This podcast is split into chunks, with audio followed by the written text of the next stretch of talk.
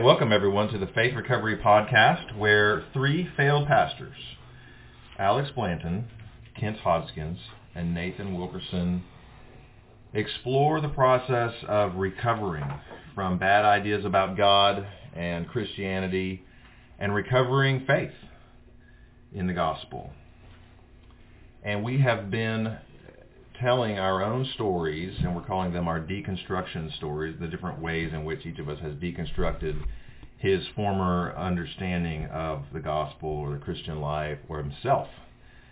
Uh, we've done a, a, preview of Alex and Kent, and then uh, last week we uh, heard uh, Nathan's, a somewhat more extended version of Nathan's, and uh, concluded on some interesting points which we'll pick up later about the gospel and its role as authority for uh, Christianity and the Christian life. Today we're going to circle back around and pick up where Alex left off uh, with his. So Alex, where you where where would you see where would you like to pick up today? Yeah, Kent, thanks. Um, so yeah, I, had done a quick summary, I think, a podcast or two ago, just um, giving kind of the first part of our our journey through ministry and being um, being deeply involved in the church. We you know had uh, been involved in church ministry, doing a lot of different stuff through the years, but eventually ended up uh, here in the Northwest Arkansas area as part of a church plant. Um, and kind of as I had shared before, um, things changed that ended up putting us in the position of actually being the pastors of that that church plant, which was not any part of our plan. Um, quickly kind of came to a realization that it was an ill-fitting role for me. Um, so quick, you know, I, I think pretty pretty quickly um, uh, felt like we needed to do something different. We actually w- ended up walking away uh, from that church plant, working with our organization to go ahead and shut it down. Uh, it was already not successful, so it's not, um, I don't, you know, it's not like I had this great thing going. Um, but yeah, I mean, I think the bottom line is we did walk away feeling like total failures in this whole, hey, you know, God, we, we put ourselves on the line and it felt like you didn't show up. You know, this isn't working. I think that that's kind of the genesis for everyone getting into some kind of deconstruction journey or whatever you want to call it is when, you know, we realize that our expectations and the reality of the spiritual life don't seem to line up. Um, and that's not always a bad thing. so I, I think even from that um, that that experience, we we re, we're beginning to realize that a lot of uh, a lot of our prior assumptions about how how church was supposed to work, how um, our faith and our um, our spiritual life was supposed to work was uh, really based on a lot of preconceived notions, and I'll get into that a little bit more. Um, but we had a had a lot more experience. So kind of the other big part of our story was um, probably after about I'd say like two years post uh, being involved in this church plant. Um, we, we had already been quite involved with a missionary organization. Uh, I was actually working with this mission organization full time as kind of an IT technical lead and doing a lot of the kind of in-house computer work and uh, websites and other things like that. Um, but it's, it had always been, and my wife and I's heart to be involved in overseas missions. We've always uh, loved engaging with other cultures and ha- have done that just naturally proactively over the years. Didn't you say that going back to like the early days of your marriage, or maybe even before you were married, you had something about Thailand on your mind? Yeah, and so that was always kind of this big thing in the, uh, the back of our mind is, you know, if, when, and how you know would God open a door for us to go to Thailand.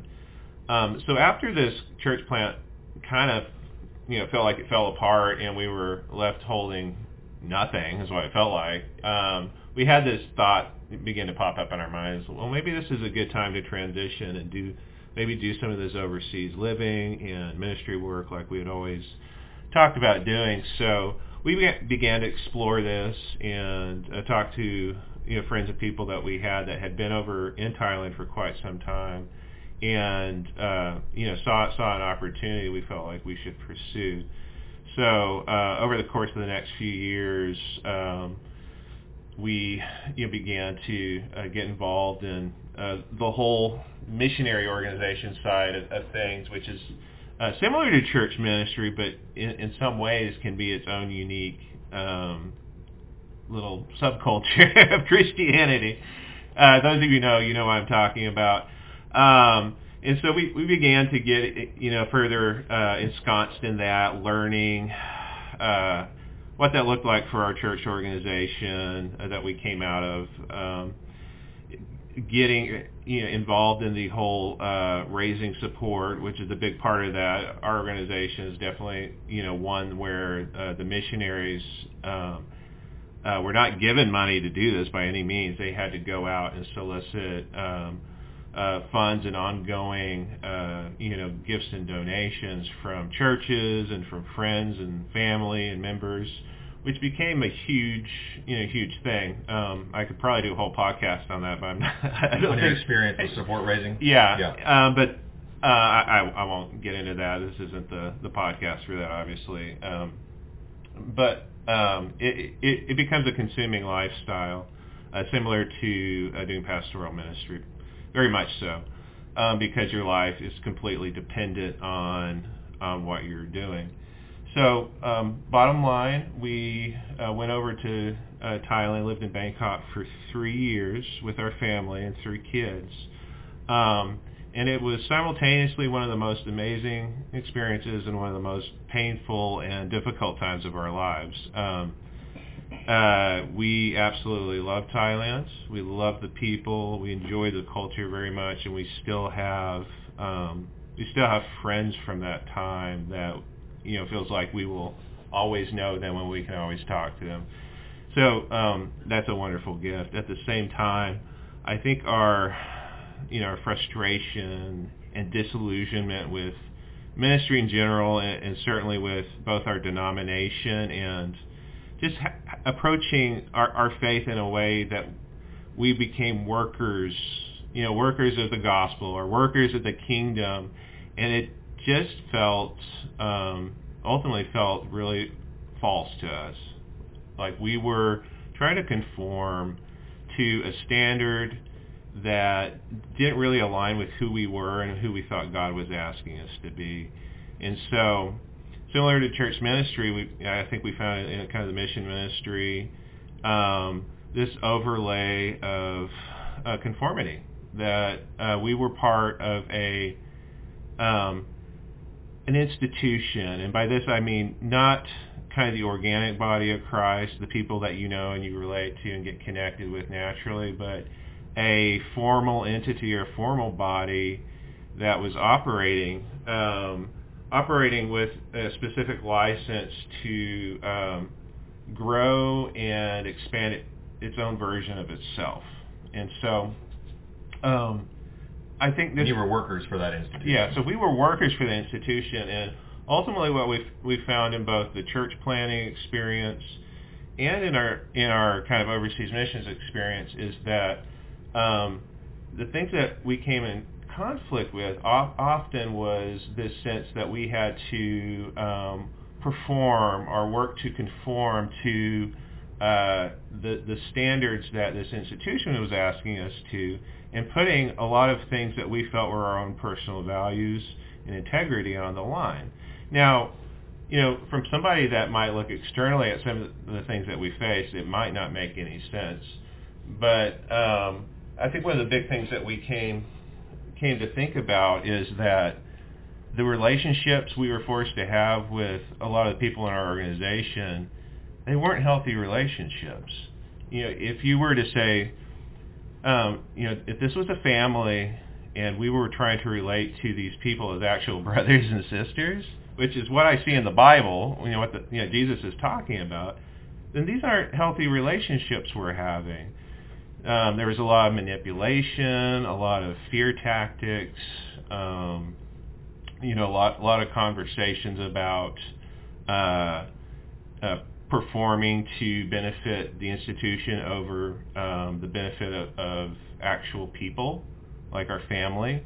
Um, I, I was asked to do, do things that would would be great for helping maybe the church or the you know the organization that we were a part of um, as a whole, but um, required some real uh, personal sacrifices that would have um, hurt our family in, in meaningful ways to the point that you know both both my wife and I you know we really felt a conflict that hey what we're being asked to do is not is not good for our family and our family needs to come first. And so so ha- having to deal with some of those things um, really kind of cha- began to change my perspective on what what does it mean for uh, the people of God to to be the family of God, and to actually talk and think of that in a relational matrix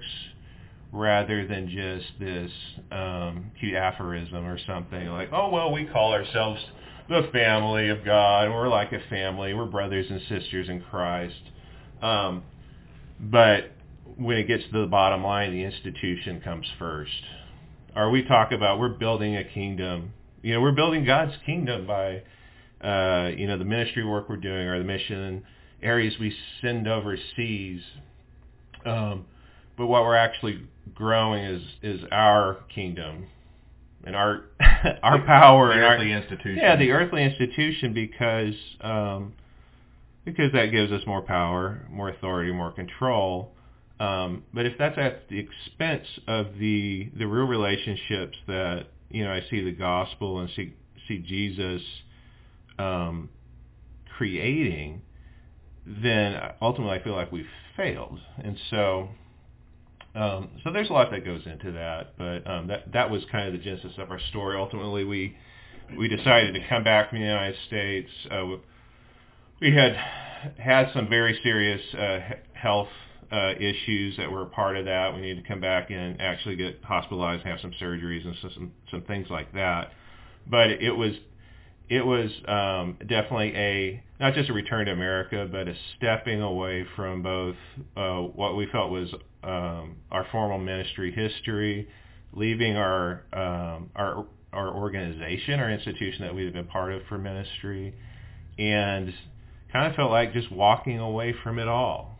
Um, from the institutional fr- church. From the institutional church for ministry, and almost, I would say, almost from Christianity as a whole. Mhm. Um, there was there was a tinge to that, but I wasn't done talking to God, and in the back of my mind, I was still trying to search for and understand who who's this Jesus because it didn't seem like this lined up with the Jesus that I I, I see and I, I instinctively knew through my uh, experience of growing up, uh, you know, as a Christian. It was like I was still missing something, and so uh, I think that threw us further into the deconstruction process of like I gotta strip away all this stuff because I don't feel like I'm getting any closer to Jesus and being like Him. That's all I really want, you know. And so, um, so yeah. So co- coming back from that. Uh, you know, it, it was a it was it was leaving a lot of things, and so that was simultaneously painful and, and freeing, and that's kind of been you know for the last number of years now uh, the, where we've been at and kind of what we've been working through. Disillusioned by church ministry, then disillusioned by missions ministry. Specifically, And so disillusioned by the institutional church, disillusioned by institutional missions, or the international, the, ex, you know, the extension of, of the institution. Finally, coming to the uh, uh, to a de, to a decision point, turning away from that uh, more decisively, and sort of walking away from institutional Christianity. And so that brings you back to the U.S. What's gone on since then? yeah. So what's gone on since then is. Um, you know, I, I think coming back, we, we definitely had this sense that our, you know, our identity was very much wrapped up in our uh, personal involvement in, you know, both church ministry and the overseas missions. And suddenly we had we had all that stripped away. We had we had like a foretaste of that when we shut down the church plant. Uh, that was stripped away to a point, but I think there was still this identity and this. Um, honestly this kind of selfish need or desire, you know, to make something of myself in in the, the Christian ministry context or within the church. and that um, you know going the next level was doing missions, especially in our organization.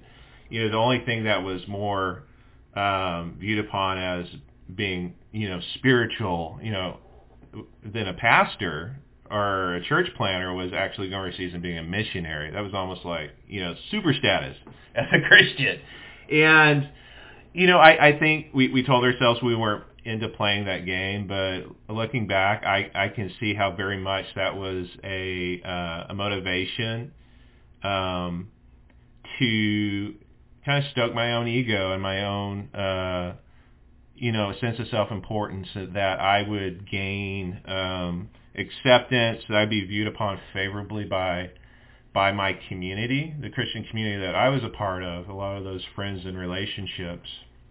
And ultimately the institution that powered everything behind that, that if I, you know, had that status, then, you know, I would be receiving a lot of approval, a lot of attention, and, um, you know, then I would have arrived at some point. Ultimately, you know, I feel like that was hollow, mm-hmm. and that wasn't. There was nothing there. You know, we we we got to that status, and there was not, nothing there to be had mm-hmm. in that sense. Mm-hmm. Well, I think it for people who've been on the on the inside in, in church ministry or you know doing mission work, you begin to see these dynamics at play. You know, and, and so in deconstructing, and you can say, well, the the problem there is you know were were these dynamics, these interpersonal dynamics, were the problem, and I, you know I wonder if people who are church members, you can say rank and file, grown up in church maybe, and, and they they've identified with church leaders and others that are in, on staff, um, and they begin to discover that you know the emperor has no clothes. Uh, that you know, I think we tend to put missionaries and people in church ministry up on a pedestal. People do, and then they begin to discover in, maybe inconsistencies in that person's life or even something as simple as as an easy answer to a difficult question can begin to discredit church leadership, you know, and so really kind of this institutional drive you're talking about, Alex, is um, I, I think it's it's more dangerous than even what it does to people in leadership. I mean, once you get into leadership, there's a degree to which somebody has to either formally or informally have a conversation with you and say, "Look, playtime's over." You know, I mean, it, uh, all that stuff about faith and grace and stuff, we still believe it, but also this is business, and you begin to get the sense that things have to get done, and things get done reliably in a certain way.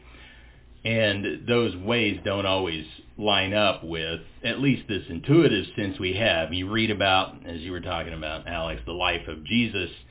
He's so anti-establishment that he seems impractical, really, you know, when it gets down to just getting things done. I mean, you know, Dostoevsky and the Grand Inquisitor in the Brothers Karamazov. You know, this guy's just about getting things done, and Jesus comes and the Grand Inquisitor has him imprisoned because he's he's messing everything up. You know, and I mean, there's a degree to which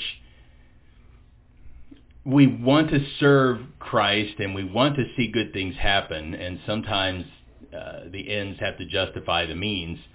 And and I say all that to say that what happens, I think, unfortunately, for people who haven't maybe been on a church staff or part of a missionary team full time, um, they begin to think that this, these mixed motives and that these methods and all of this are endemic to the gospel. That the Christianity is not tenable because, you know, their leaders have these feet of clay, and so you know, if these people who devoted all their time to studying the Bible and are supposed to be leading the rest of us can't bear the weight of this message that they say that they believe, then is it yeah. even believable? Yeah, I, I think that was a big part of the inner conflict, especially you know for me in, in Thailand. That invariably, um, as I would seek, you know, really seek and pray, uh, you know, for the needs of the of the people you know that we were surrounded by in Thailand, the needs that were so obvious in many, you know, within you know the city and and the the culture there, that um, the direction I felt like you know God's heart was moving in invariably came up against the walls of the institution, and so um, I remember uh, one time being uh, on my way to the you know the the English clinic where we would teach English to you know college students, and um, you know I was in a rush because I had to get there to teach this class, which was good. It was necessary. It was what I was supposed to do. But as I was kind of crossing the foot, footbridge over the road to get to the university, um, there there was a lady there just begging on the side of the footbridge, which you see, you know, a million times every day in you know in a place like Thailand. But for some reason, I just looked at her and she looked at me. And it's like we made our eyes made contact, and all of a sudden, something just like hit my heart, and it was like um, Mother Teresa when she, she she talks about Jesus in his troubling disguise. Um, that I saw something in that lady of the nature of of who God is and the compassion, the heart of God in the person of Jesus Christ. And it was like all of a sudden Jesus was staring back at me through through her eyes. It was intense, you know, so intense that even though I was in a rush, you know, I, I took maybe you know ten steps past her and just stopped on the footbridge because I felt like you know somebody had, had punched me in the gut. And I remember standing there being just like, what was that? And it was like God had stopped me and said, this is what I care about. You know, while you're busy going around doing your business and your things, you know, for um, for the church or for your ministry or any of this other stuff, I'm I'm I'm sitting right here with this woman on the footbridge. You know, what are you doing? and that's you know, clearly that stuck with me and it still does that suddenly I felt like I was I was going about all the wrong things and that I didn't have time enough to stop and just you know sit with somebody on the footbridge and to really understand you know their pain and their situation. And I think that was you know at the heart of some of the frustration there that I began to realize that there was um, a relational dynamic happening um, in places and with people that weren't part of what I was doing within you know formal church ministry, and that God was there doing something, and I was too busy to be and too busy and too self-important to stop and see it, or even do something about it. Hmm. Yeah, I, I hate to say it, but it sounds a bit like the uh, Good Samaritan parable. You know, I mean, both of the guys that in Jesus' parable uh, about the Good Samaritan, and here's this guy that's been attacked and laying on the side of the road, and both of the people who cross over on the other side are part of the institutional religious leadership. You know, it's a priest and a Levite who walk by, and so you know what we discover in these in these things. Uh, yeah, it's like yes, fire. I, I think as a committed Christian, a serious Christian, and you read the Gospels, and you know, there's almost this hero worship or whatever. You know, you you really want to emulate that and aspire to it. You want to walk into that experience, and um, and then you find yourself on the side of of those bad examples. You know, um, because it just seems that it's so easy for all of those very sincere, or you know, if not holy uh, motives, to be co-opted by practical realities and say, you know, it's just not it's not feasible, it's not realistic, or we can get more done if we will follow a, a program or protocol, and um, and then we discover that we're more like the priest and the Levite than we are like the Samaritan even as we're trying to live out yeah. that book itself, you know. So Alex, uh, you know, having reflected on that and experienced that, uh, uh, at this point in your deconstruction process, where does that leave you? It sounds like you're saying you sort of decisively finally walked away from um, institutional Christianity, and you're now on a, on an exploration of what Yeah. it looks like to live relationally in the kingdom of God, and not be encumbered by those um, trappings of the institution. Is that yeah, right? Yeah, yeah. So, um, so that that experience on the footbridge with the woman and and several others, you know, ha- uh, kind of continued to awaken me to the relational reality that God was connecting and and touching people, um, and it had nothing to do with my my organization or my ministry, and I was missing out. Um, and so this shift was from a, I think, kind of an institutional Christianity to searching for a relational Christianity, whatever that looked like. Um, and so coming back to the United States uh, was both necessary and extremely difficult. You know, we dealt with kind of the reverse culture shock of being in a completely different uh, culture and society and way of thinking and coming back to the United States. And I think it just kind of further uh, expanded um, my understanding of how much our culture is enmeshed in not just institutional Christianity, but a a kind of uh, Christianity that's only very specific to um, maybe the United States or even parts of the United States. Like our civil religion that we have here. Yeah, so very much the civil religion that we would have. So coming back to the South, especially, you know, walking into a restaurant and they're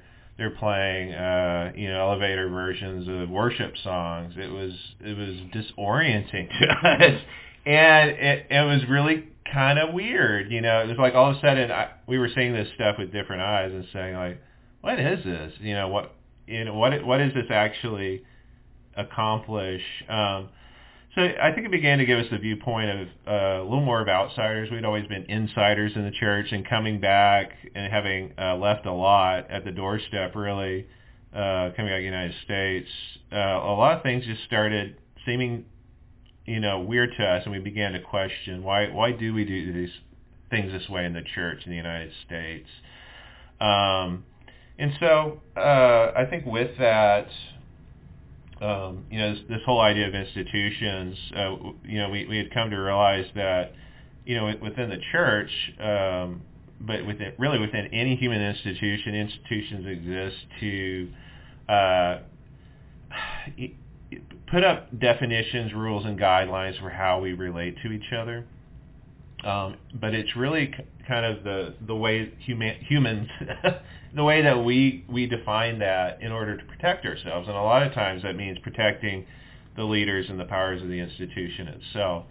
And realizing that uh, a lot of time our church, our churches uh, within the United States had more to do with institution than it did uh, relational dynamics, and so uh, coming back, looking at that um, from you know, experience that we went through, I was very much um, wanting to deconstruct from the, those things and get to you know get to this point that um, we were able to relate with people without um, having to have uh, you know institutional guidelines. That we could uh, seek you know a spiritual connection with people, uh, have the common thread of, of, of you know our faith in, in Jesus um, but uh, to explore that without uh, may, maybe some of the things that we've had experienced in the past. Okay, so picking up on some comments that you're making, Alex, and I think some uh, that you made, Nathan, I'd like to ask a general question. Is the problem that is the is it is the problem with um, that our institutions are unhealthy, or is the problem that we have institutions? Yeah. I I I think it's both and neither. Um, I I'm glad there are corporations, hospitals, and governments in the world. I think they mitigate a lot of suffering. They facilitate a lot of potential. I just don't think that the church can operate that way or can benefit from those same approaches that if the gospel is true, then there is there we live in a in a time of uh, transition, if you will, um, that that there is a system of getting things done, a social system in place, and it's it's neither good nor bad. The social system.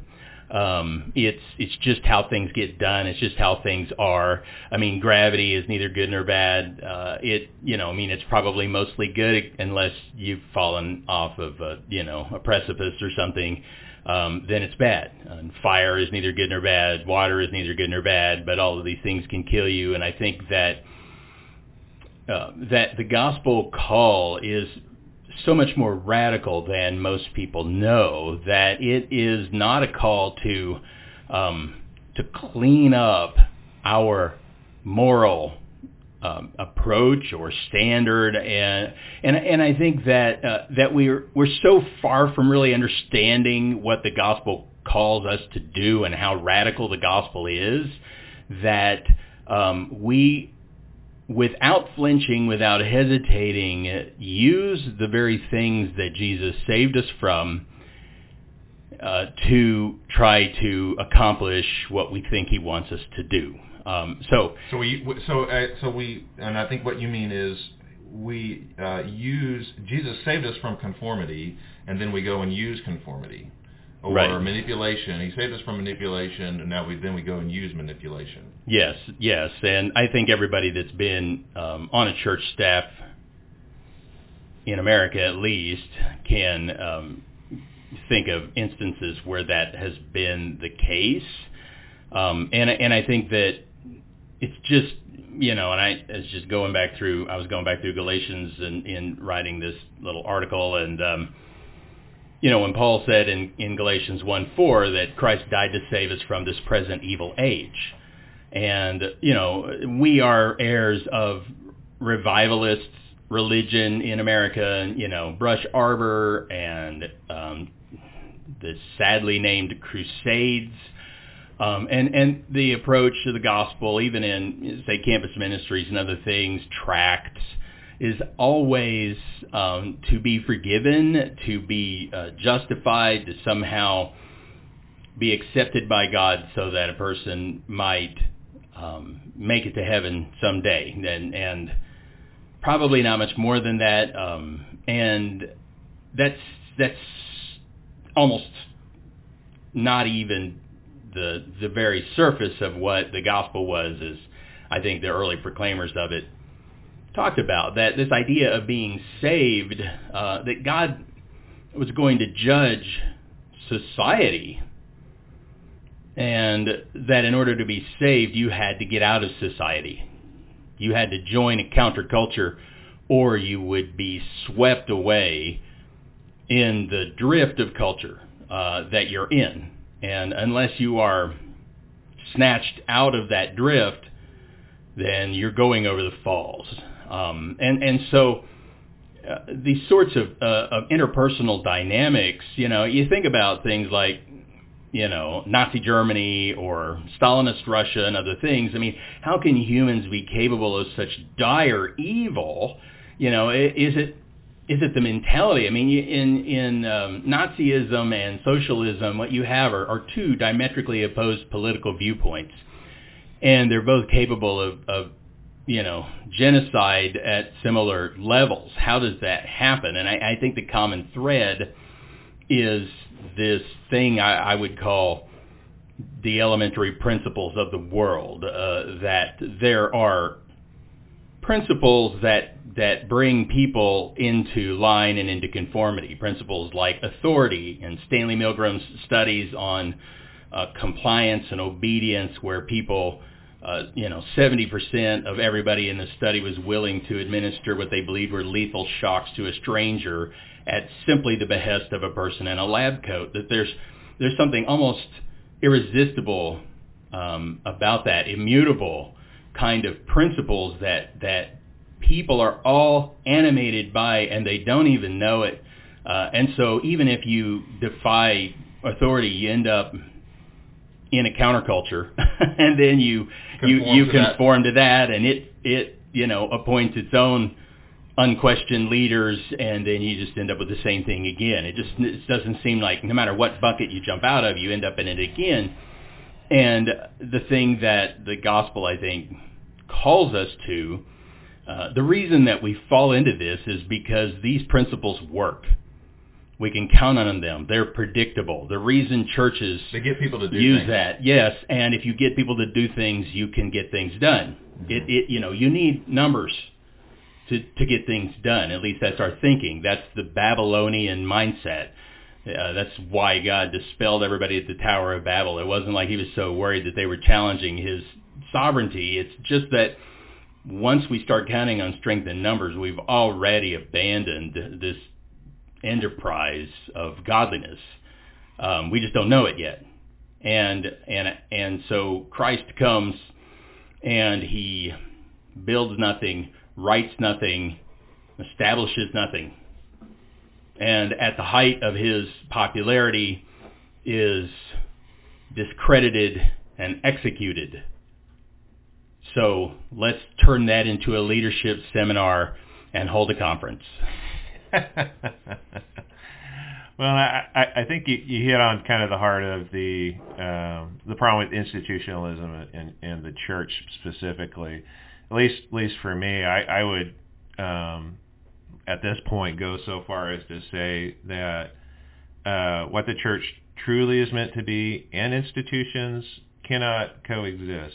Um, they will always come into conflict with each other because institutions um, are are are structures that manage and dictate what our relationships look like. And I, I I'm convinced that what Jesus was establishing and does establish within um, the believers is a structure that is based not on institution, not on institutional guidelines or rules, but based on the gospel and who Christ is and how he modeled that is very clear to me. That that is the dictates of what it looks like for us to relate to each other as brothers and sisters and followers in Christ. And so invariably it seems like there's this conflict between um, we as humans have created this, you know, structure for um, uh, dictating how we should relate to one another. Um, but that comes in place of what God or what Christ has already given us to, to show us how to relate to each other in, in, in a healthy way. And so that's how we end up having, you know, these ministries or these church structures that um, you can justify using a manipulation or fear or control tactics in order to protect, you know, a, a group of people, but it's at the expense of the individual. And and so um, Mark Driscoll, famous. Mark Driscoll was a megachurch pastor. For any of our listeners who don't know, I guess he still is a megachurch pastor. At a, he just started a new megachurch um, after his old one um, came to a swift demise, uh, and he's famous for saying uh, the bodies piled up behind the Mars Hill bus are many. The pile is high, and it'll be many more before we're done. And he was making this arrogant statement about how we're moving forward, we're getting things done in the kingdom of God, and uh, if you're not on the bus, then you're going to get run over by the bus. Uh, and he was defending this um, as justification for the mission, and the, the accomplishing of the mission is more important than the various people who who are getting hurt along the way. Sure. I mean, I, I think that the relational um, loss, the the undermining and the corrupting of of just a very pure relational connection is is certainly a lamentable feature of institutions, but ultimately, when we have an institution, um, we are we are giving life to something that um, doesn't necessarily have a lifespan built in, and it wants to survive. Uh, whatever the mission statement on a letterhead of, of any organization, what's in very, very fine print at the bottom is survive.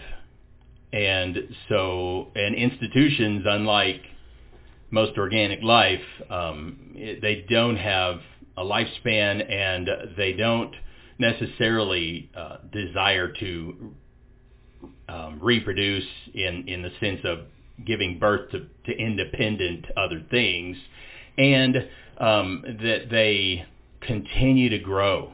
They just they have to grow to live, and so you what every institution becomes is um, just this amoral entity with an insatiable hunger.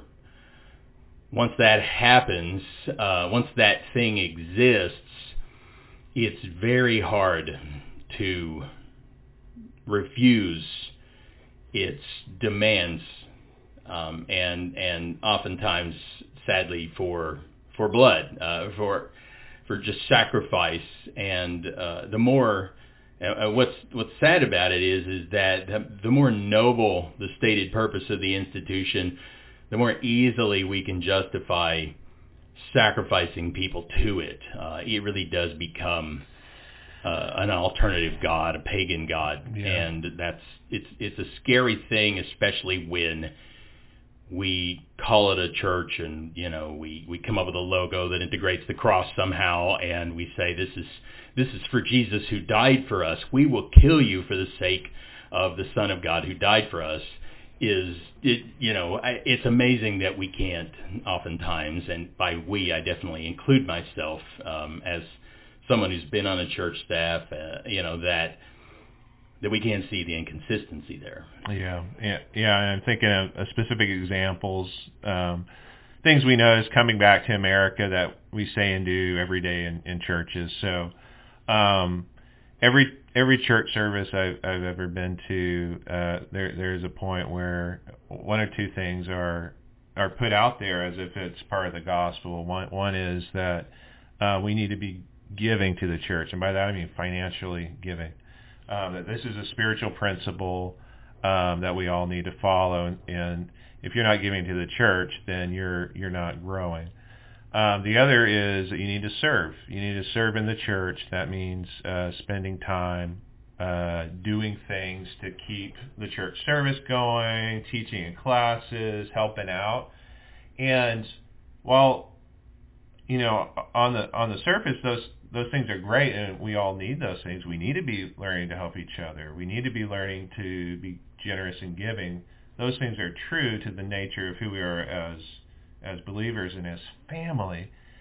Uh, institutions take those things and turn them into um, uh, you know, a- another way of keeping this this bigger thing alive at the expense of of, of who, we are and what we're actually doing we can do those things, but the institution needs us to do those things, or else it no longer exists. And so I think that puts in puts in an inherent conflict in how we um, how are we going to relate to one another if we don't have have these things in place. So there's a pressure there to you know to have to give, to have to serve, and we talk about that all the time. Well, and it's um, and, and all parties are complicit. You know, the the institution insinuates itself between human beings. So let's say Sarah has a need and Bill has resources.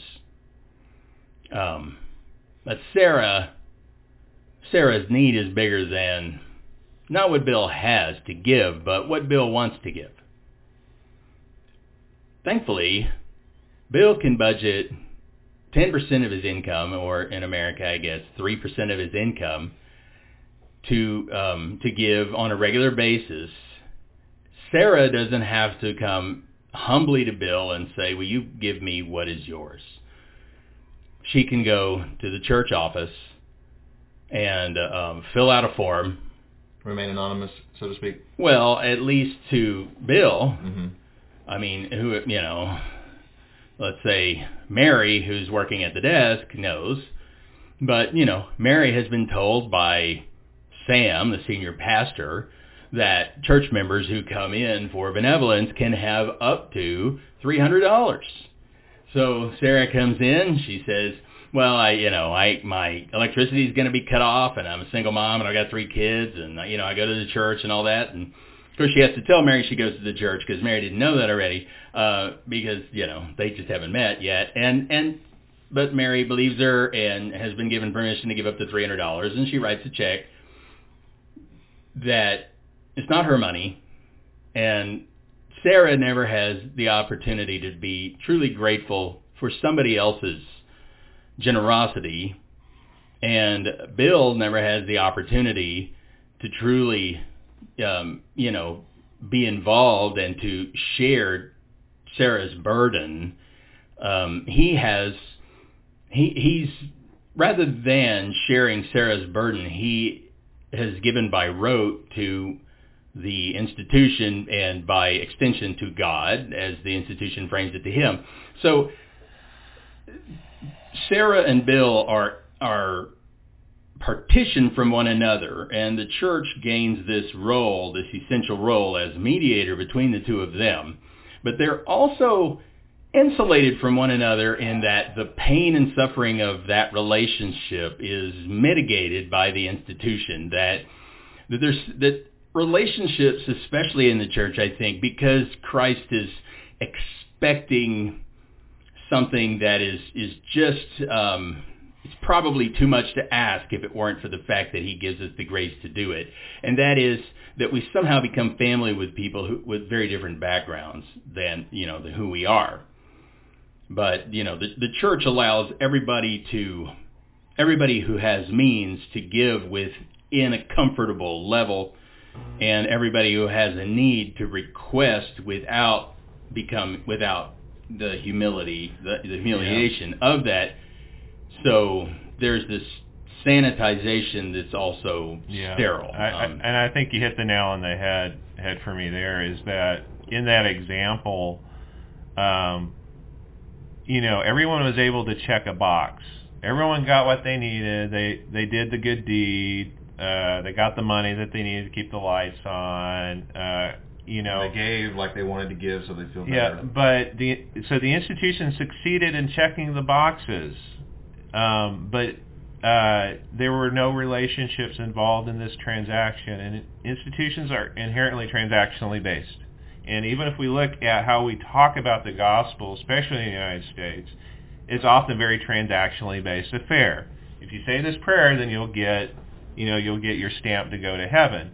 Um, but that's not what I see, you know, Christ modeling or within the gospel. It is very much relational, and when we remove relationships from the equation, we lose all the benefit of what what Christ is doing within that context um, to the point that you know something I, I continue to have go through my mind is that everything that is truly spiritual, like within the context of Christ and the kingdom of God, is by nature relational.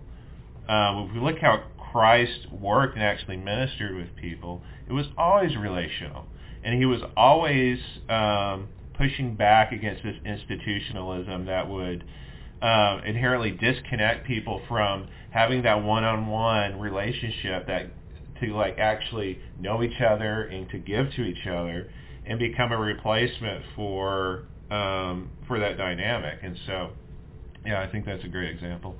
Yeah, I mean, to amend what I said earlier, you know, Jesus came and he didn't build anything or write anything or establish anything. That's not entirely correct.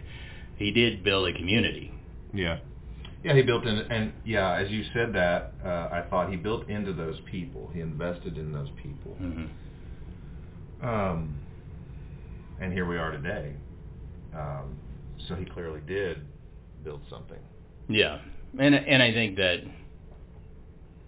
to accept this different economy, this one that you know values relationship or at least allows relationship, because it you know it's not just the institution. The the institution is is the context for these dynamics of interpersonal control. Um, but interpersonal control is um, is the fallenness, and I think the thing that we've had to repent of it's it's that nugget of of what's broken and what Christ came to save us from, you know. And so it can even happen, say, in a marriage, as you know, maybe a husband will get something for his wife, not because he loves her, but because he knows that she's going to make his life miserable for the next week, you know. And so there's there's a coercive, um, you know, and a, and a conciliatory element to that relationship, and that's broken. Um, and I just think institutions kind of codify that brokenness and expand it and um, intensify it, but um, it, you know, it's there at every level of our existence. Um, and the only way to not participate in that is to believe that there's that we have a relationship with somebody who does not employ any of those tactics and and that and that we can count on that relationship and that because we can count on that relationship we no longer have need to employ those tactics and so everything that we do that is motivated by that sort of self-emptying love must be done by faith in that being, you know. And everything that's not motivated by that faith, Paul says, is sin. So it just, you know, the institution, it's like, well, we can get out of the institution and still find ourselves in these unhealthy yeah. power dynamics because we thought that the institution was the problem institution, the fact that we can make a, a Christian institution means that we don't understand the problem.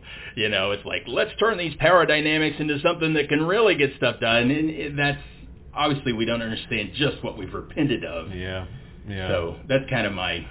Well, and and once again, I think this gets to the heart of what um, many of our listeners, many uh, you know believers are wrestling with this deconstruction of how how did we end up with a a Christianity and with Christians that um, don't look anything like Jesus? How do we end up with a Christianity that's not Christ-like?